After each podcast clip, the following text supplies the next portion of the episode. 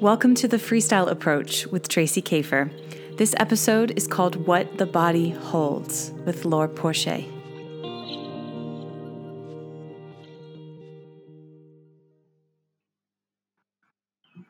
Hi, hello, welcome. This is Tracee with the Freestyle Approach, and I'm here on a virtual episode with Laure Porché, who is right now currently in France. Um, so, Laure is going to be joining us, and we're going to be talking about what the body holds. So, I'm really excited about this conversation because we um, we've been in dialogue a lot. Laure and I. She was at our last retreat, and I'll, I'll give her a little bit more of a formal in, introduction in a second. Um, but we work with the body in our own particular ways, and I've always been incredibly fascinated with how Laure works with the body and her background, because um, she was also a dancer for a very long time. And so Laure uh, came into my life. First of all, Laure, do you want to say hi real quick before I formally introduce you? Hello, everyone. Uh, so Laure is um, is someone that I've known for several years. However, us working together is a fairly recent happening, even though it's probably been on the cards for a while. Um, so I met Laura when we were both getting our Reiki level one attunement in Brooklyn, New York. Um, we instantly connected and stayed in touch, sometimes more, sometimes less over the years. Um, and through, you know, cosmic synchronicity and whatnot, a random conversation led to buying a flight, led to bringing her to Sedona, led to one of the most transformative retreats that we've ever facilitated. And Laure was a huge part of that. And so um, I want to give Laura some time to introduce herself and explain what it is that she does. And we were talking about the labels, and I'm using air quotes with my fingers right now the labels of what she does. Um, she's described her work as soul tending, uh, as body work, as therapy, um, and there's lots of ways to describe it, but I'll go ahead and turn the mic over to Laura. And Laura, if you can tell us a little bit about what you do um, in the present moment, and then we'll go back into how you got to where you are now. um, all right. Yeah, that's uh, it. Labels are, are tricky, um, frankly. Um, what I do, I guess the simplest expression of what I do is that um, I mirror things for people so that they can see them better. And then I give them tools um, to to kind of self-regulate or like you know to to change um, to bring the change that they want in their lives um, and to become their own um, their own nurturer, their own um, caregiver, that's that's a big focus on, of my work. Um, and I also work with the body. Very, I work with the body a lot, um, and I give space um, to people's bodies and to people's um, soul and system, so that um, it can rearrange itself in coherence. Um, that's that's pretty much what I do in a nutshell. That's beautiful. And so, what I want to do is maybe go through that um, in a second layer, especially for people who may, may not understand what that kind of work really means.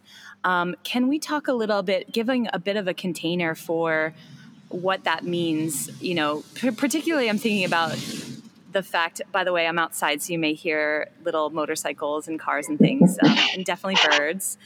Um, but it, when it pertains to trauma, when it pertains to the body holding on to things, um, can we talk a little bit about why you have a job? yeah, yeah, absolutely. Um, why I have a job?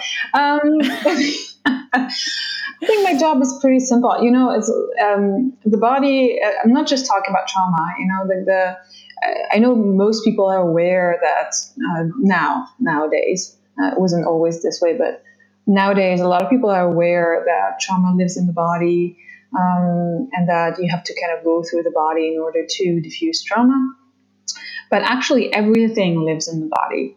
Um, there's a every single thing that you experience, um, you experience through your body, whether you want it or not. Like it's not, you know, we're, we're not beings of light, even though it's a it's a really big kind of trend to say, oh yeah, we're all beings of light. No, no, we're not beings of light. We're mm-hmm. actually um, beings of flesh and bones. Uh, and so, and so everything, your whole reality, you experience through your body, and and um, your body is the one that digests it, really everything that happens to you.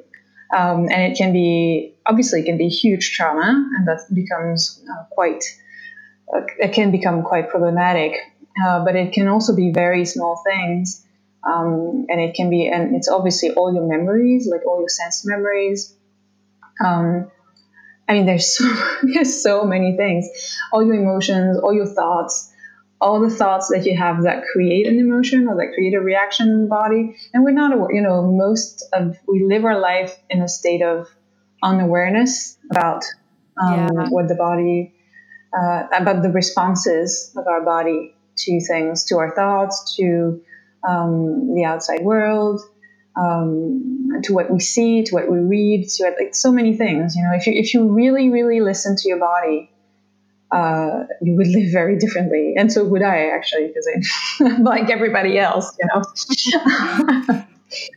yeah. And the thing about this that always baffles me, and, and this is something that I've, I've come to understand the last few years, of course, but if you actually took, if you like took a reading of your body when you were in a heightened mm. state, like in a state of excitement, a state of fear, um, or even if you noticed you were in a a chaotic thought bubble or thought cycle, if you drop down into the somatic experience of that, you would realize, and many of us do, that there are things that register in the body different areas, um, and you can notice the the physiological shift, whether it's a tightness in the chest, uh, the body heat rising, all of these different markers, and yet we're surprised about the fact that we have. Um, an emotional and a cerebral component to disease that happens in the body. Um, but the body is really integrated with all of this stuff, all of this stuff that we process, see, experience. Um, and so, taking your journey back, can you remember the first time that you maybe started yourself on this path, the path that made you realize, oh, okay, I'm I'm actually really interested in what's going on. Was it because of something that happened to you? Or um, tell me tell me the first thing that well, comes I, to your mind I, am I'm kind of a cheat because i was i was kind of um, um, you know my, my mom when i was a child my mom became um, a therapist and specifically she became a kinesiologist um, uh, which is a, a modality that works directly with the emotional memory of the body and you ask questions to the body through muscle um, tonicity, and you get very clear answers about um, the root of problems, like the, the the emotion that's at the root of a, present problem, or the age that's right. at, at, the root of a present problem. So, and, and I I started um, seeing somebody, as we say, very in a very kind of like under um, under way um, I started seeing somebody when I was 12, um, and it was a kinesiologist. And so it was, it was always a given, you know, like that was never a question for me that um, going through the body and asking questions directly to the body. I grew up with having my body answering questions for me about what was wrong, you know. Um, Wow. I, mean, I don't think a lot of people probably would have been exposed to that kind of work so early on. So, that's so that's what I'm saying. Like I, I kind of cheated, you know, in that way.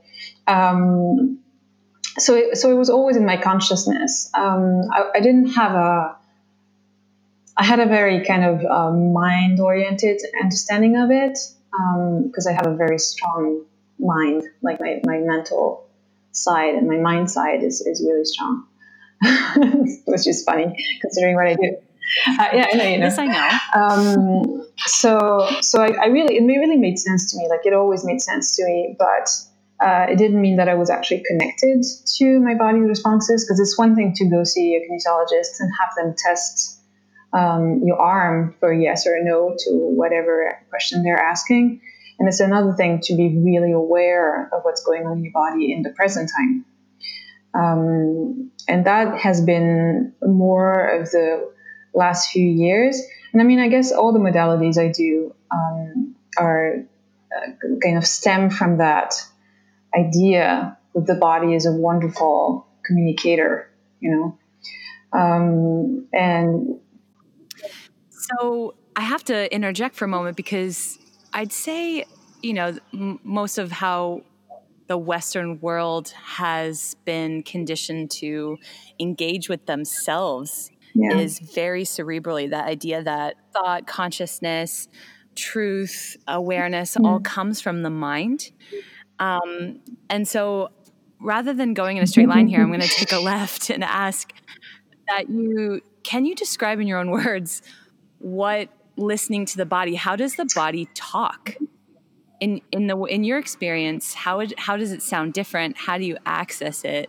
And then we'll get back to hmm. some more of your background. Um, how does the body talk?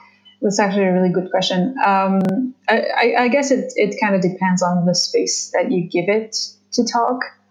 Um, I guess, you know, like, because I do a lot of constellation and I was, I, I, represented a lot in constellation. I'm sure we'll talk about constellation later, but um, that's a certain context. And in that context, my body will talk in movement, will talk in walking to places, or it will talk in emotions. Um, when I look at you know other people in the constellation with me. Um, but it's very clear because it's a, it's a, certain context, and it's kind of like made clear to me to feel what's going on with the context. Um, as far as how does it talk to me um, in a daily on a daily basis, um,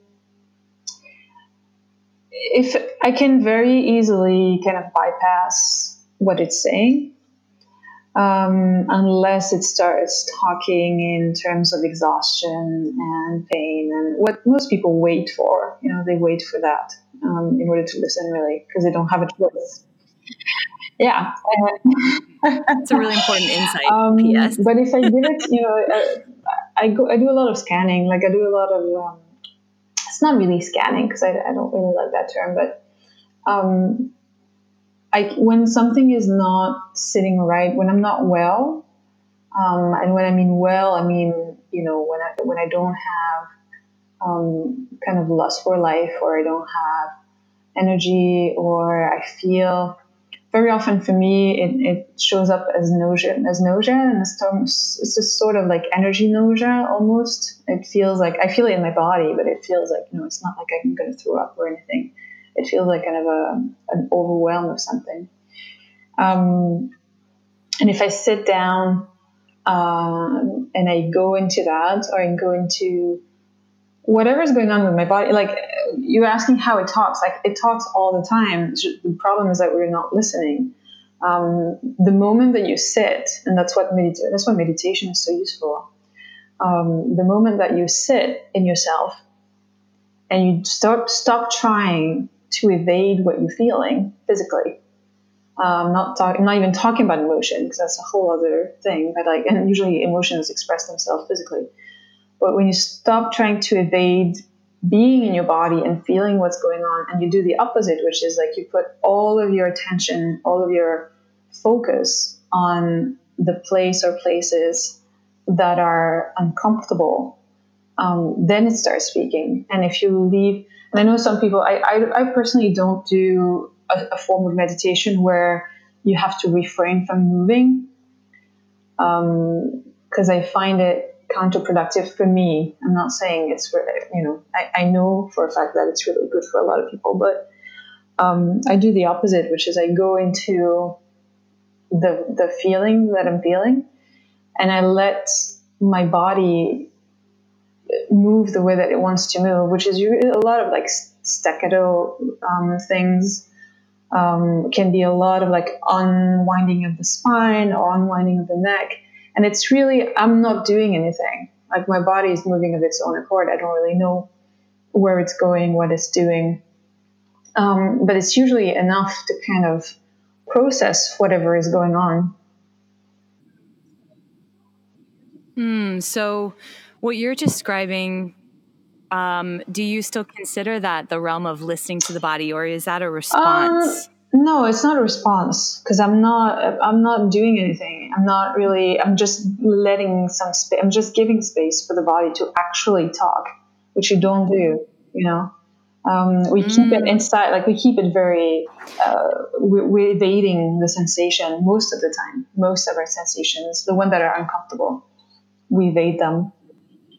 Right, because especially if the language of the body, in your case, requires movement, you know, we're, we live in a world where it's not really appropriate, again, air quotes, appropriate to encourage movement that's outside of what is yeah.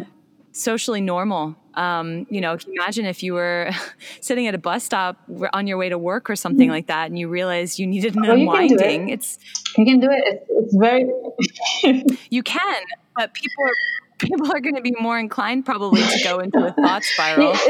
Um, you know what I mean? Yeah, and but you can you can certainly do it in a way that's not um, conspicuous. Um, I've done it pretty much everywhere. Um, and, and partly, partly, partly because I don't care. That's you know, partly because I don't care. I, I give no fuck, no fucks whatsoever um, to what people think when they look at me. Um, partly because very often it's really subtle. Like it doesn't have to be big things. It's a kind of like yeah. really subtle movement of the spine or of the shoulder or of the the pelvis.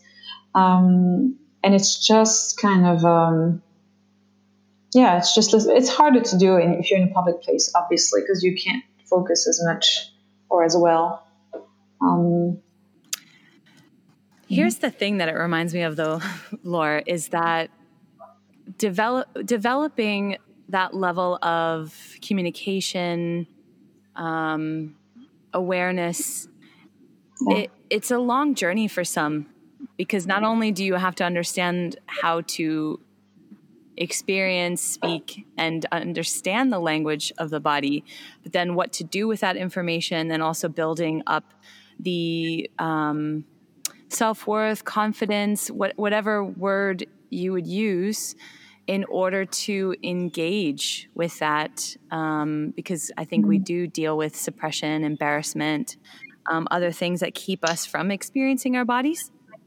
And so, um, my question to you is in your experience and in your studies, what have you found really useful to develop? Well, that's a, that's a yeah, that's a good question. Um, I'm well, partly again, I'm, I'm a cheat because I'm French.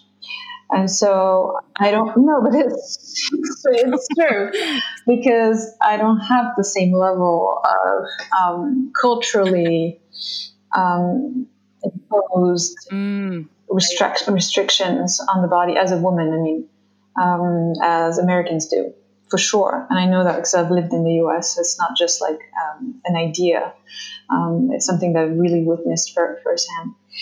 Um, and also, I come from a family that doesn't have, because of course, there's French people who are really repressed, but I don't come from a family that was very repressed. Um, so that's not that that wasn't one hurdle for me, if you want. Um, the um, one thing that I I found useful that that I learned, I guess, through a number of years is that um, the mind is not very smart. Um, and a lot of people, it's, it's hard to hear for a lot of people, um, especially in French. Actually, we have we have the opposite problems of you guys. Um, but the mind is not very smart. It can't. Um, there are some things that it can't understand, and if you you absolutely want or try to understand what's going on, um, you're gonna miss part of what you need to do, or you're gonna miss part of the experience. I have to say that you you were the first practitioner I've ever I've ever worked with that really cool. helped that land for me. Is that idea that the body is not the body um the body is going to mm-hmm. understand, comprehend, respond, yeah. and the mind's going to be like, "What? I don't understand. I don't compute. And I experienced that with you firsthand. And we will go into the work that you do with family constellations in a moment. But um, sending you a bit of gratitude and appreciation for that because it is it is hard to understand that. Yeah, and it's and it's scary, and you know, I mean, we're, we're taught that actually we're taught that we decide our life with our mind, which is a complete lie. You know, that's that's an absolute lie. It's not what happens. We decide our life with our subconscious. Ninety five percent of our decisions are taken by the subconscious in reaction to life um, because of unconscious right. structure that was created as a child. And sometimes, if you go back further, past lives and stuff like that. Um, so it's much more interesting to work with the subconscious and the body. And subconscious, you can't work with subconscious with reason. Like it doesn't care, it doesn't understand.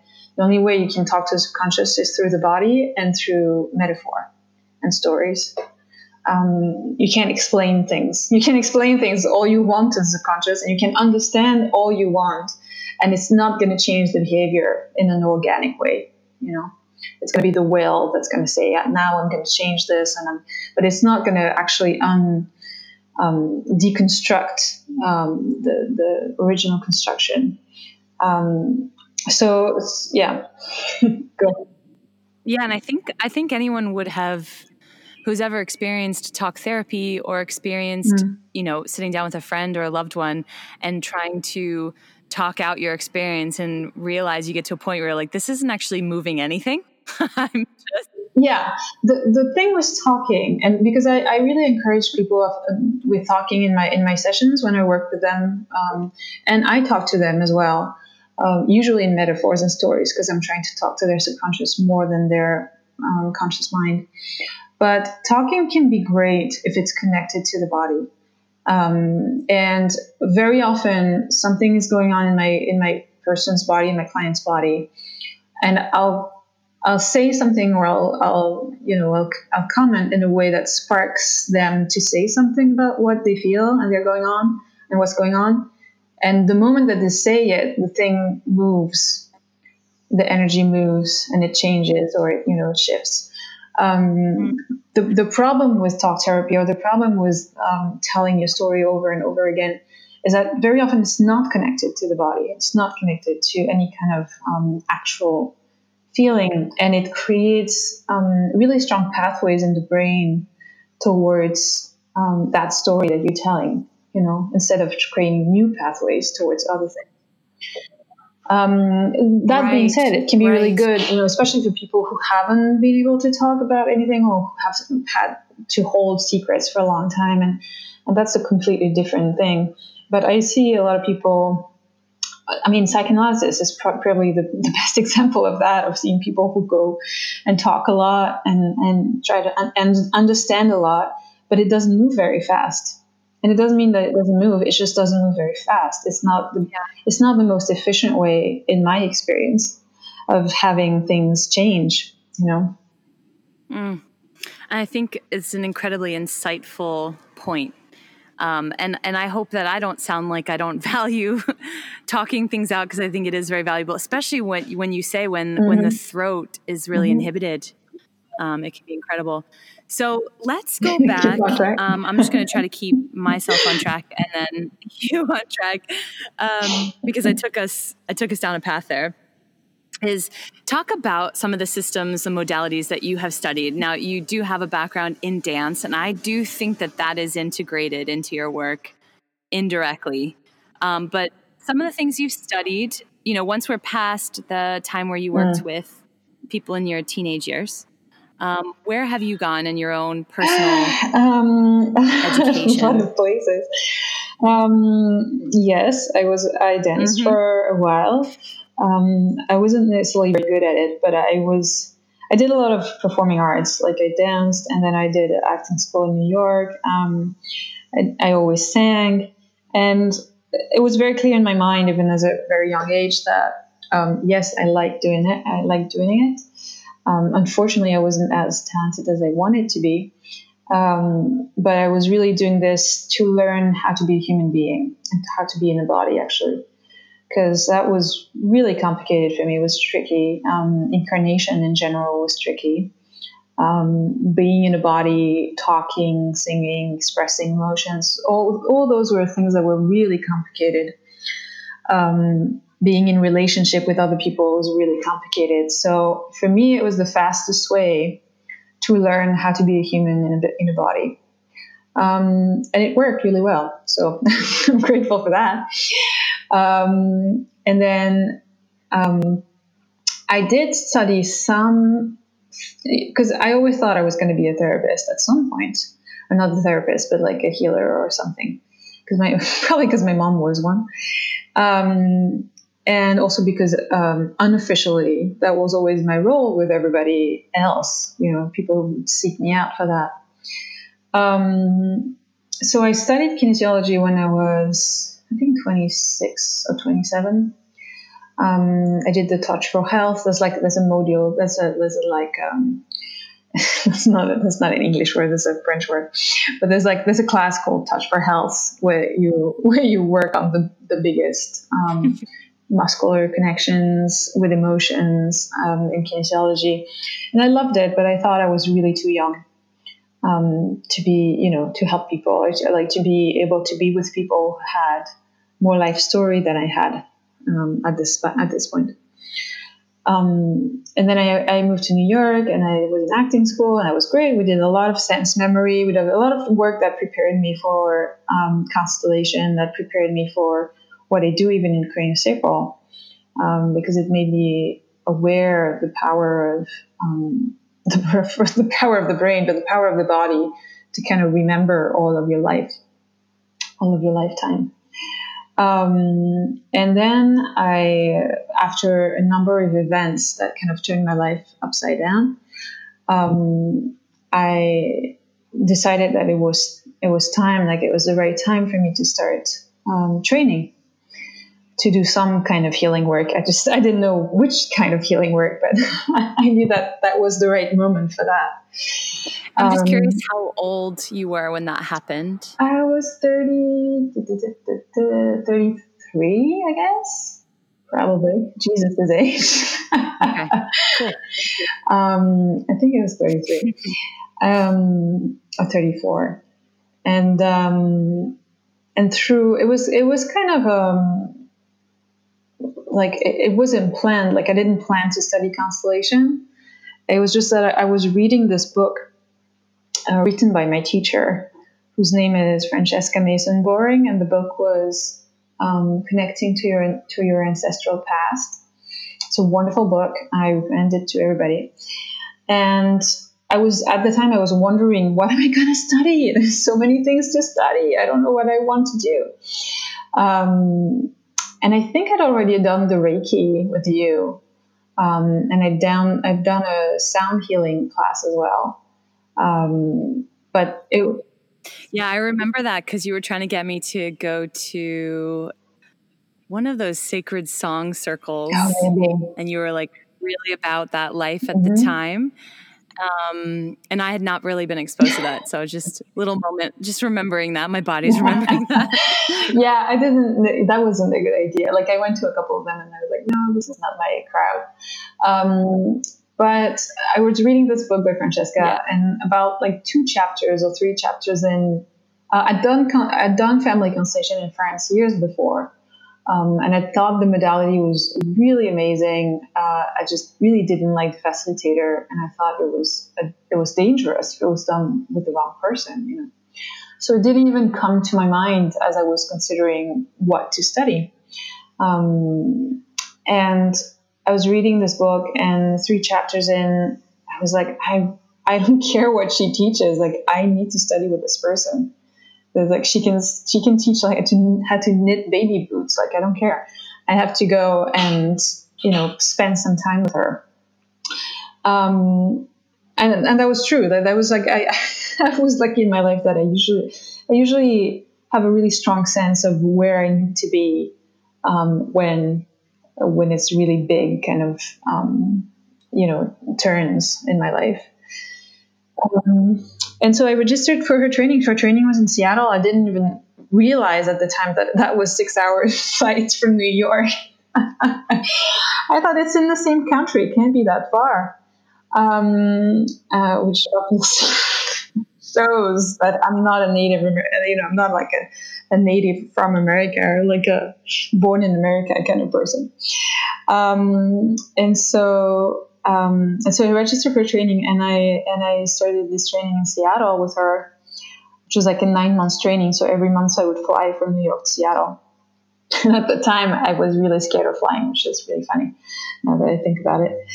Um, and uh, and that was wonderful. I mean, in family constellation, I, I love the modality. Like the modality is wonderful, but what was the most important thing in that training was the community and was watching her be with other people um, and the space that she could create for other people and the how she how she could hold other people's um, systems um, and that was really the the training that I got that was more important. Right. And let me ask you uh, let's take another turn here about um, speaking about containers and sacred space and holding space. Um, I'd love to classify that for people who are listening because I think it's some it's language I use, it's language you use. Um, mm-hmm. But sometimes, as you know, when words travel around, they lose their meaning. Um, so, what does that mean to you? What does it mean to me? Um, like for me, when I think about being a facilitator and being in a room, um, that holding is so much about presence, like unconditional. I'm here with whatever is. Mm-hmm. And, you know, trying to be in the purest sense present. Um, but I know that there are other parts of that. So I don't know if that kicks you off in any way. Thank you. yeah, sure. It, it, it, you know, everything kicks me off. Um, um, yeah, holding space. I mean, I, I didn't even use that term at the time when I was watching her work. That's the term that I that I kind of got into my vocabulary later when I started doing craniosacral, where literally we were taught how to hold space, which is like something very specific. Um, but for me, it's um, really creating like tr- first trusting that the person's system and when i say her system i talk or his, his system i talk about um, the body the soul the spirit the mind like everything that makes them who they are um, holds the solution. You know, you don't hold the solution; they hold the solution. Exactly. Um, and so, first, being very aware of that, um, and having no intention around their well-being, no agenda, uh, no stakes in their well-being. Um, because the moment that you have stakes in how well they are, how better they get, or how um, then you're not you're creating a dynamic with them. You're not actually holding space with them anymore. Yeah, um, and I think what you're sharing there is is really big. It's big for teachers to hear that and other facilitators to hear that. It's like I'll just put it more simply like don't bring your bullshit into the room. It's going to happen. it's definitely going to happen, but like that's that's a lot of the work on our end. Well, it's know? it's hard because it's um, a lot of people who do this work do it like, and I mean facilitators and therapists and everything. Um, they do it because some of their validation need is um, intricately woven in yeah. how much they can help people. And that's ter- that's and I, I mean I'm I come there I come from there as well like that's not something that I was exempt of. Um, I'm more and more and more exempt of it. Uh, there's some some contexts where it's a little more difficult when you have more pressure when you're in a group. There's a there's a bunch of contexts where it's harder. Mm-hmm. Um, but it's really for me it's really important to um, have no have yeah have no agenda you know, like the moment that somebody tells me like, "Oh, I do this because I want to help people," I'm like, "That's run away," because um, it's because because they nobody needs like people don't need you. You know, people don't need me. They don't need me. They don't. I, I can't help them really. Um, there's nothing I can do for them, and also there's nothing that, um, and also I don't know what they came in for. You know, I can't know like what their soul meant uh, when they came here, and so I can't have an agenda for where they're supposed to go. I have some like I I'm, I'm a human being, okay? I have lots of opinions. I have so many opinions. You have no idea. Like I see somebody come in and they tell me a story, and I have like instantly I have like 20 opinions that come in about oh, yeah. why and how and this how they could do this better or that better. And my only job is to get all those opinions neatly into a bag and set them aside for the moment that I'm working with this person. And just um, you know just just be as neutral as possible also in myself with what they're showing me which means whatever they're going through to find it in myself because we we all have all the experiences um, and see what is my relationship to that in myself if somebody comes in with a victim complex for instance which can be extremely grating for a lot of people um, how can i like where is my victim complex I, that's such a beautiful part of of that work. I think. Yeah. Is that that mirror is amazing. Mm-hmm. Uh, so we studied. I'm saying we, you, you studied family constellations. You went into craniosacral work. Yeah. And um, let's talk a little bit because, like, I have my the most experience I have with you is through constellation work. Yeah. So if you were describing, and I know this is hard, what that was to someone who doesn't have any framework to understand what family constellation is, how would you describe that modality? Um, I mean, I would first I would talk about systemic constellations because family constellation is just a part of systemic constellations. Right. Um, systemic constellations, the, the at its bare, bone, bare bones description is um, a way to observe the dynamics within any system. That's like the simplest way to define it. And by system, we, we mean um, an ensemble of parts or ensemble of elements that are interconnected and exist in interconnection which means that when one is affected, then all of them are affected. And when one changes, every everybody else changes. Um, and of course, the universe is a, is a system.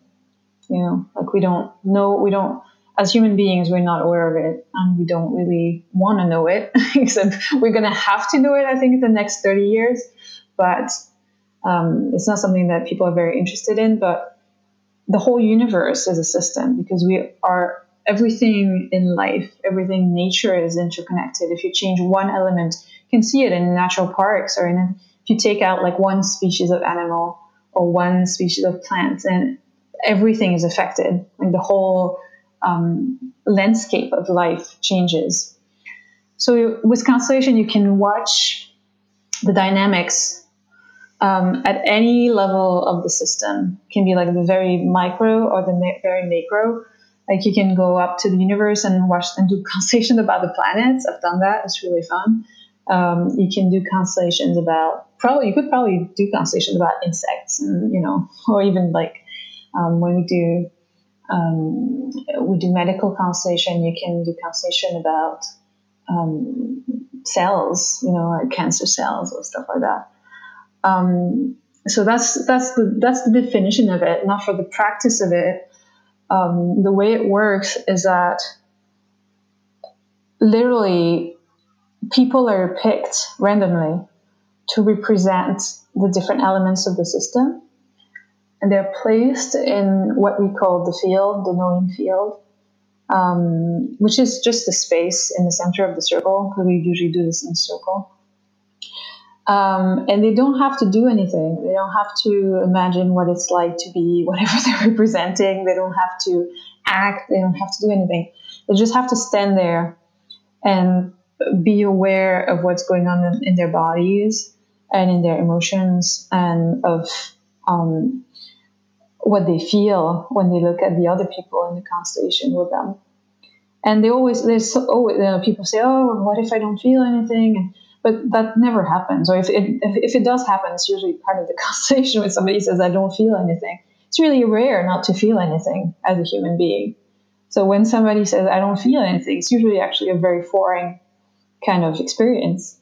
Um, and it's usually pertains to the constellation, as you've heard me say thousands of times. Oh, yeah, that's the tagline right there. Everything pertains to the constellation.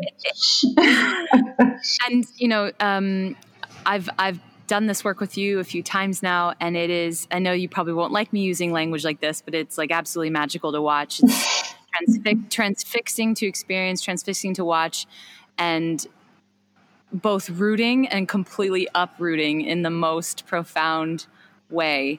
Um, I'm not being very neutral here about it. but, I'm glad because you flew me all the way to Sedona thanks to that. So I'm not going to. I, I mean, for me, let me just tell the people listening about it. For me, I just because it was so related to the body and so related to awareness um, and relational energy, I thought this is so such an incredible modality to introduce to dancers as a different way to experience how they are receiving information how they are expressing themselves. Um, and we did i think we did a really cool kickoff experience of trying to combine family constellation systemic com- constellation work with movement. Mm-hmm. um, and i'm so excited to do more of that. It is really cool um, but let's dive in a little bit further into constellation work. Could you give us a little story or two in whatever way you're most comfortable of experiences that people have had in constellation work? Mm-hmm. Um, yes you know, and it can be in general terms.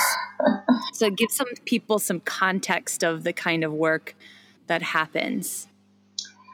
Um, yeah, it's a very wide um, kind of range because, as I said, you can constellate anything, um, and it's very interesting. It, it shifts things um, on a deep level. And when you do family constellation, or you constellate the family system, and when I say fam- family system, I mean the living and the dead, usually.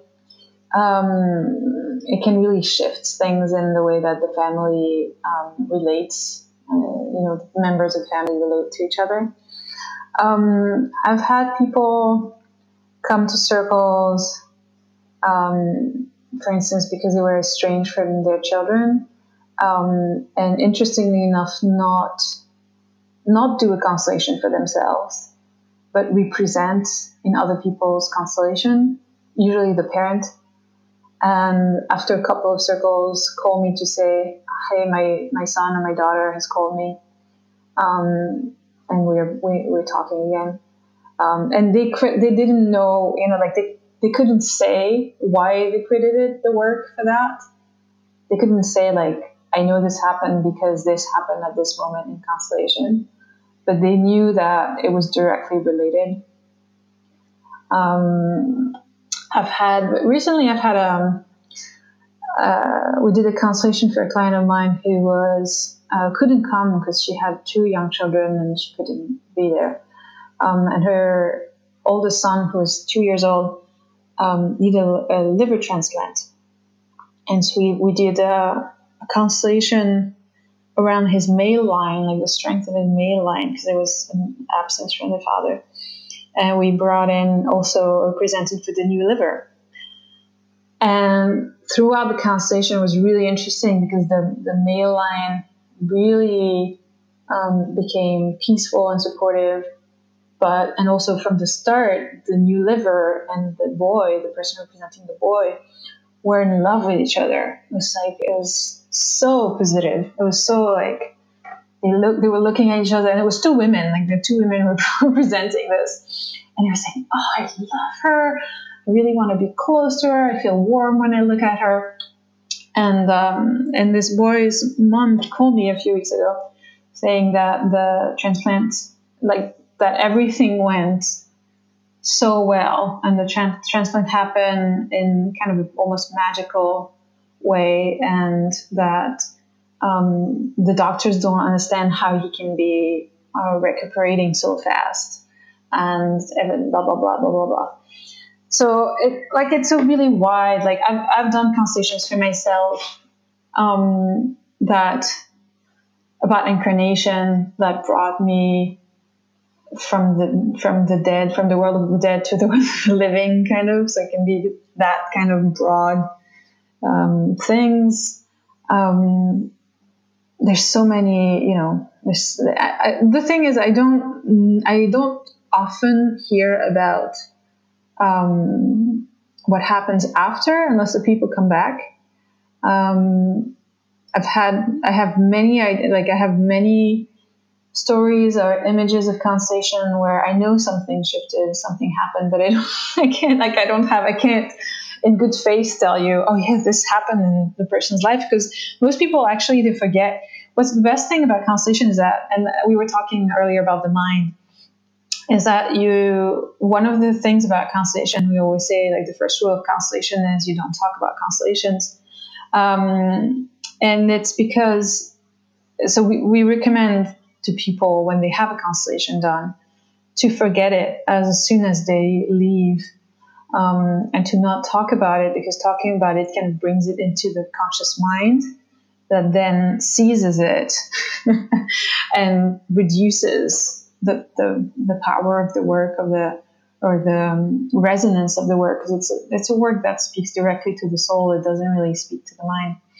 Um, so i've had people come in for a constellation do the constellation, leave, and then come back a few months later and say, I can't for the life of me remember the constellation that you did for me last time. And without telling them what it was, I talked to them about the problem that they had and said, Hey, uh, okay, but how are you with this that you were constellating about? And they're like, Oh, you're right. That's not a problem anymore. That's completely gone. And they just didn't even realize it because it happens on another level. They forget it. They forget the they forget the problem. they forget that the problem was there. You know. There's there's so much ease in that, but I will say, funnily enough, when it's like the um, saying, "Don't think about a pink elephant." Mm-hmm. it's like, "Don't talk about the constellation. Don't think about the constellation," and then my mind will be like, "Ooh, the constellation." uh,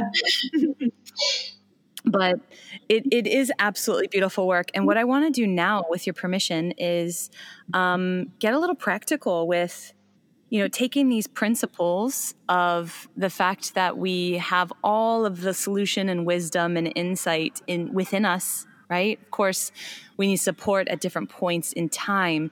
But how can we, or someone listening, start to practice some of this way of relating either to their own bodies or um, to different uh, conditions in their life, how they feel when they're in their job, how they feel when they're in their home, how they feel when they're dancing, whatever it is that someone finds himself in that is a that has its own system.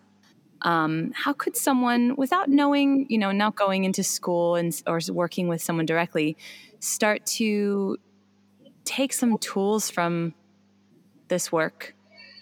Um, it could be something super simple, but um, yeah, if you have any tips. um, what? Sorry. I think it could be really cool to to share a, a little micro dose of how this could work in someone's life today. Um, I mean, first, I, I, I do want to say um, you have to work with someone at some point. Yeah. Um, and, yeah. and not just not and it's not in the way like that the other person will have the solution for you will have the answers for you well which is like a lot of clients that, that's what they wait for they know that's what they're waiting when they come um, but it's more like it's impossible to see your own blind spots and exactly. you need the other human being um, either who's going to point them out to you or who's going to be such a good mirror that they're gonna you're gonna have to deal with those through them. Um, but you know that that's a tip in of itself is to start to uh, notice the mirrors. Yeah, I mean, yeah, I guess I guess that would be like the, the first tip I would say, and that's the way that I I take my life or I live my life. Um, is consider, and it's I, I, you know it's something that's been said ten thousand times in ten thousand ways, and um, and it's really well to know it in your in your head, and it's uh, another story to kind of um, go through your body with it. Um, consider that everything in your reality, and I do mean everything, um, you know, like everything, everything that surrounds you, the people, everybody you meet, and not just the not just the thing that seem important, or just not, not just the thing that things that you feel like you have to say, oh well, you know, there's a reason for everything. It's like it's like this. It's so everybody says that, and nobody really understands what it means. Like this thing of saying, uh, oh, there's a lesson in that, or I have to learn something from that. And and I hate this idea of lesson. Like I don't, I'm not a big fan of the oh yeah, life is a lesson. You have to learn the lessons, and we're not in school. Um, but that all of your reality um, is a tool that you're creating, or like a part of you that you don't have conscious access to, um, is creating in the present time to help you digest your life and digest yourself. And when I say digest, it's like it's process stuff out of your system that needs to be processed out or processed in, actually. But you know. Um, and so that everything that you encounter it's not a lesson to be learned that's why i'm like because that's very mind oriented you know like oh i have to understand this situation you don't have to understand the situation. You have to sit with it. That's a very different way of being. It's more like it's closer yeah, I mean, to the zen. right? yeah.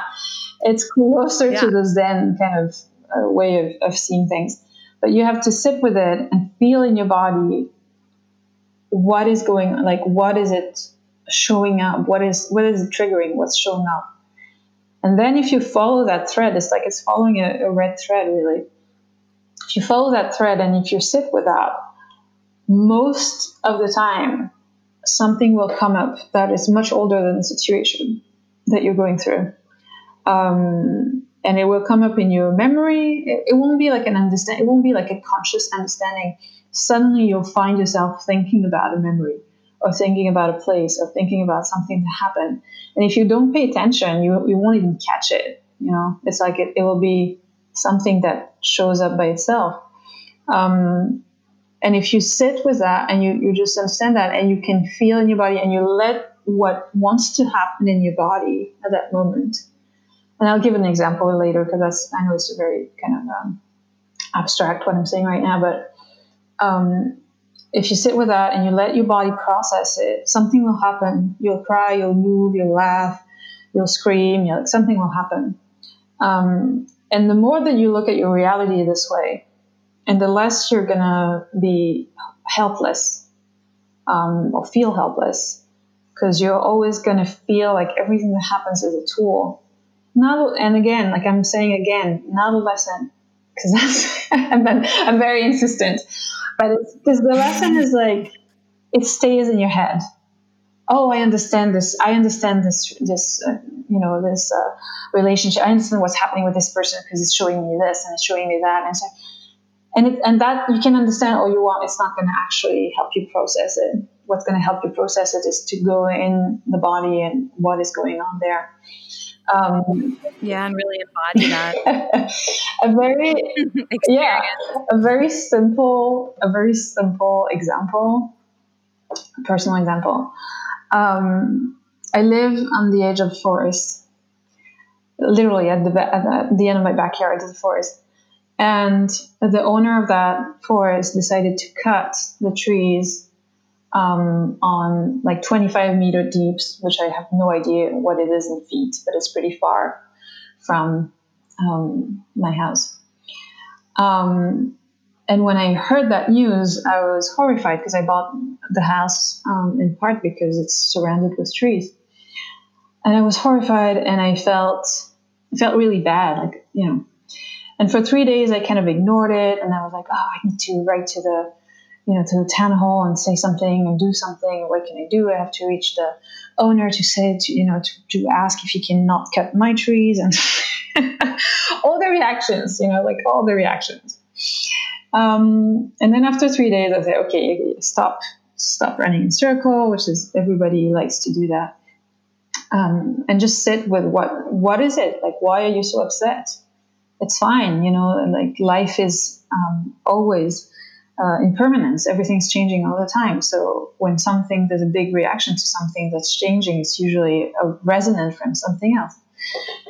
So I sat with it, and as I was sitting with what was going on in my body, um, the nausea I was feeling, and things that were really feeling um, icky, kind of. Um, I caught like this image came, well, not this image, but I started thinking about my family home, which we'd sold two years prior. A beautiful park, beautiful trees. And I started thinking about the tempest that we had in 99 in France that um, fell a number of those trees. And I started feeling the sadness that at the time I hadn't even registered for the loss of those trees. I was maybe 16 or 17 at the time, and I wasn't, you know, I mean, I wasn't into what I'm into right now, and I would have I don't think I would have cried for a tree, you know, that wasn't an option at the time, I guess.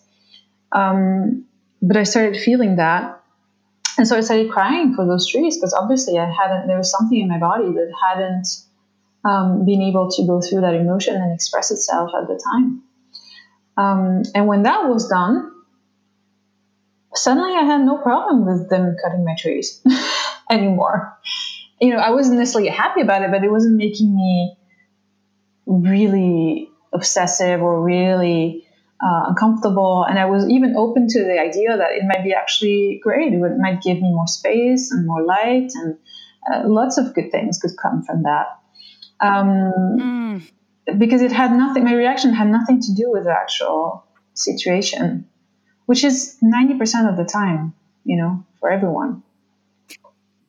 I mean, I think that's a really powerful thing to consider you know, especially in the beginning of this recording, you were talking about how so much of life operates from the mm-hmm. subconscious. Mm-hmm. And if one of our goals in doing work, quote mm-hmm. unquote, mm-hmm. is awareness, the more and more aware, and obviously that journey never ends, right? That's why we all exist, never ends. But what does that end up yielding for our present moment experience, right? And I'm listening to you talk about the story about the trees. And then as you've processed and integrated and become aware of a former imprint, then you felt different. You felt, I don't Available. know, neutral, fine, good. Available. I think yeah. that's a good word. Available. And so I want to talk about that for a second. I know we're getting close to the end mm-hmm. of our mm-hmm. session, but what are some of the outcomes, you know, dare I say, benefits?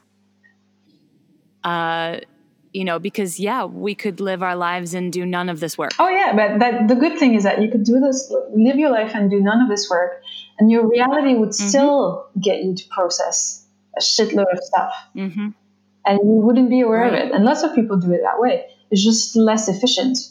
You know, it takes more time. Right.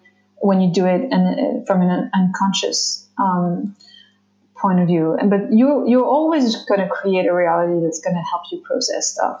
The difference, the only difference, it's not the only difference, but it's one of the differences, is that the moment that you start engaging with the work, it's like seeing your reality as a tool and using it First, it's more efficient, so it's faster, which you know, that's a benefit in itself.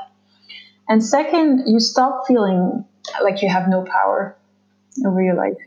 Yeah. Um, you stop feeling. I, I the, the image that I would say is that when you're not really when you're not really conscious or you're not trying to be conscious or you're trying to or you're feeling like you know everybody's out to get me or my life is so terrible and like whatever is going on it's like you're sitting on the side of the road and um, getting rocks piled on you, basically. Um, whereas when you're when you're seeing your reality as a as a tool to process who you are and get closer and closer to your true self or to your your essence, um, you're walking on the road, and then there's a mountain, and you have to climb the mountain. And then on top of the mountain, you have a really nice view, and then you have to go down the mountain. And then there's a river, and you have to cross the river. And you just, you know, there's, there's not a sense of helplessness. It's just a sense of um, I'm moving through my life, and I'm using everything that it's that it's um, offering me in order to get closer to, I guess, real freedom or real choice. You know, like a choice that's not influenced by a choice that's not a reaction because we do like most of our choices or, or a result of like programming yeah right? our, our choices are reactions most of the time you know like right. they're just reactions that are based on our the conscious structure that we created as a child in order to survive you know to survive whatever was going on with our family and whatever we felt um, wasn't safe and whatever. And you create a certain frame you know? And from that yes um, if you don't if you're not careful you're going to spend all your life reacting from that and never actually making a choice. You know? And and i'll i'll add to that that you know s- some things that like some tools are much much much heavier to carry than others. And so i do think that it is important yeah. to just re- to to say that reminder that we need each other and we need support in very important times in our life oh, yeah. in order to process things that are very heavy. Um, and I mean, that's the beauty of, I suppose, facilitators like you, right? Um, there are think, places to go. Yeah, I think community, you know, community is an undervalued. A hundred percent. Cool. Uh, I think you know it's it's from my own experience, it's given me, and, and I've experienced it quite late in life. Actually, I never really felt what community was until I was um, thirty, past my thirties.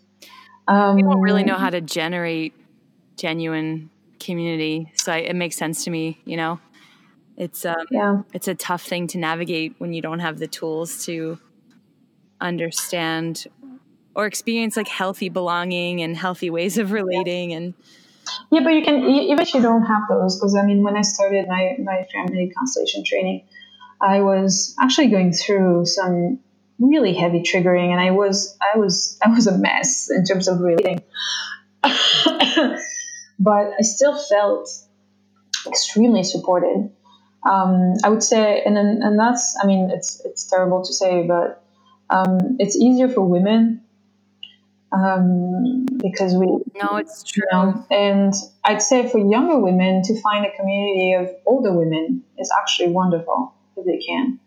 Mm-hmm. um, that's that's yeah that's that's really supportive and that's really helpful. If you feel like you know you're in you're in a space or in a place where you're really fragile um, i'd urge you to go to like a, uh, an old lady embroidery circle or knitting circle. Mm-hmm. That's such a good tip. Because those are everywhere, you know, like you can find them everywhere. And if you go there with genuine um, availability to get to know them and speak to them, and some of them, you know, you like, and some of them you don't like, and there's always somebody in the group that you don't like, and that's okay. Um, but just be in that kind of um, space with other with other people, uh, with other women. Um, and I wish there were more kind of healthy community for men as well, um, led by men is also what I mean. I mean, if I'm just looking at the at the wheel in general, I think that that will be pretty mandatory here in the coming future. Yeah. Yeah. Um, because we have so much toxicity going on, and oh, here's the same. Um, like, there's very few uh, male-led um, men talking circles or stuff like that, um, which is which is sad. Like you know, and even in my in my clients and stuff I have, maybe. I mean, I always have some men, but it's nothing compared to the number of women. Right. Mm. So true. Mm. Well, um, I feel not so neutral about the fact that this is ending because um, I've had such a good time talking to you, and I think I think we could definitely in the future do a part two and um, and dive a little further in some of the subjects. But I just want to extend my gratitude to you for being available and really engaging with um, this conversation because I think it's an important one. And of course, I, I've, my spirit gets really lit up um, with this kind of this kind of process, and um, and I hope that you guys listening out there found something useful in it. And if you want to find Laure and contact her to do work with her or just learn more about her, um, your website is. Can you tell me the URL? Uh, sure. My the American side of my website um, is www.terrafirma So T E R A F I R M A healing.com. Awesome. And of course, if you want to work with us, um, checking out finding your freestyle for 2020. Um, anything else you want to share before we sign off? well, I'm pretty lit talking with you. So, you know, that's, that makes me really happy. Thank you for having me. Thank you for no, it was my, my absolute pleasure. Being your wonderful, enthusiastic, enthusiastic self. Um, and uh, and yeah, and yeah, people are uh, welcome to send questions, and then we can do part two with people's questions. I'd love to do that. That would be really cool, actually. So um, I'll make sure to maybe put in um, a form for that, um, probably on mm-hmm. Instagram. Mm-hmm. So following me on Instagram at Finding Your Freestyle, and we will see if there's enough Q and A in order to do a second session. Maybe we can even do it live on IG. We'll we'll we'll maybe make that a possibility and do it a bit more impromptu.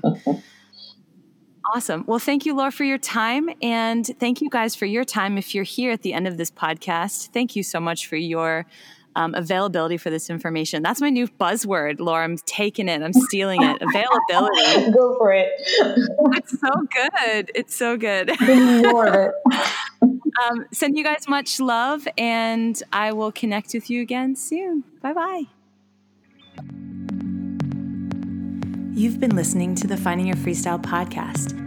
To learn more about Finding Your Freestyle, visit our website at www.findingyourfreestyle.com or find us on Instagram and Facebook under Finding Your Freestyle.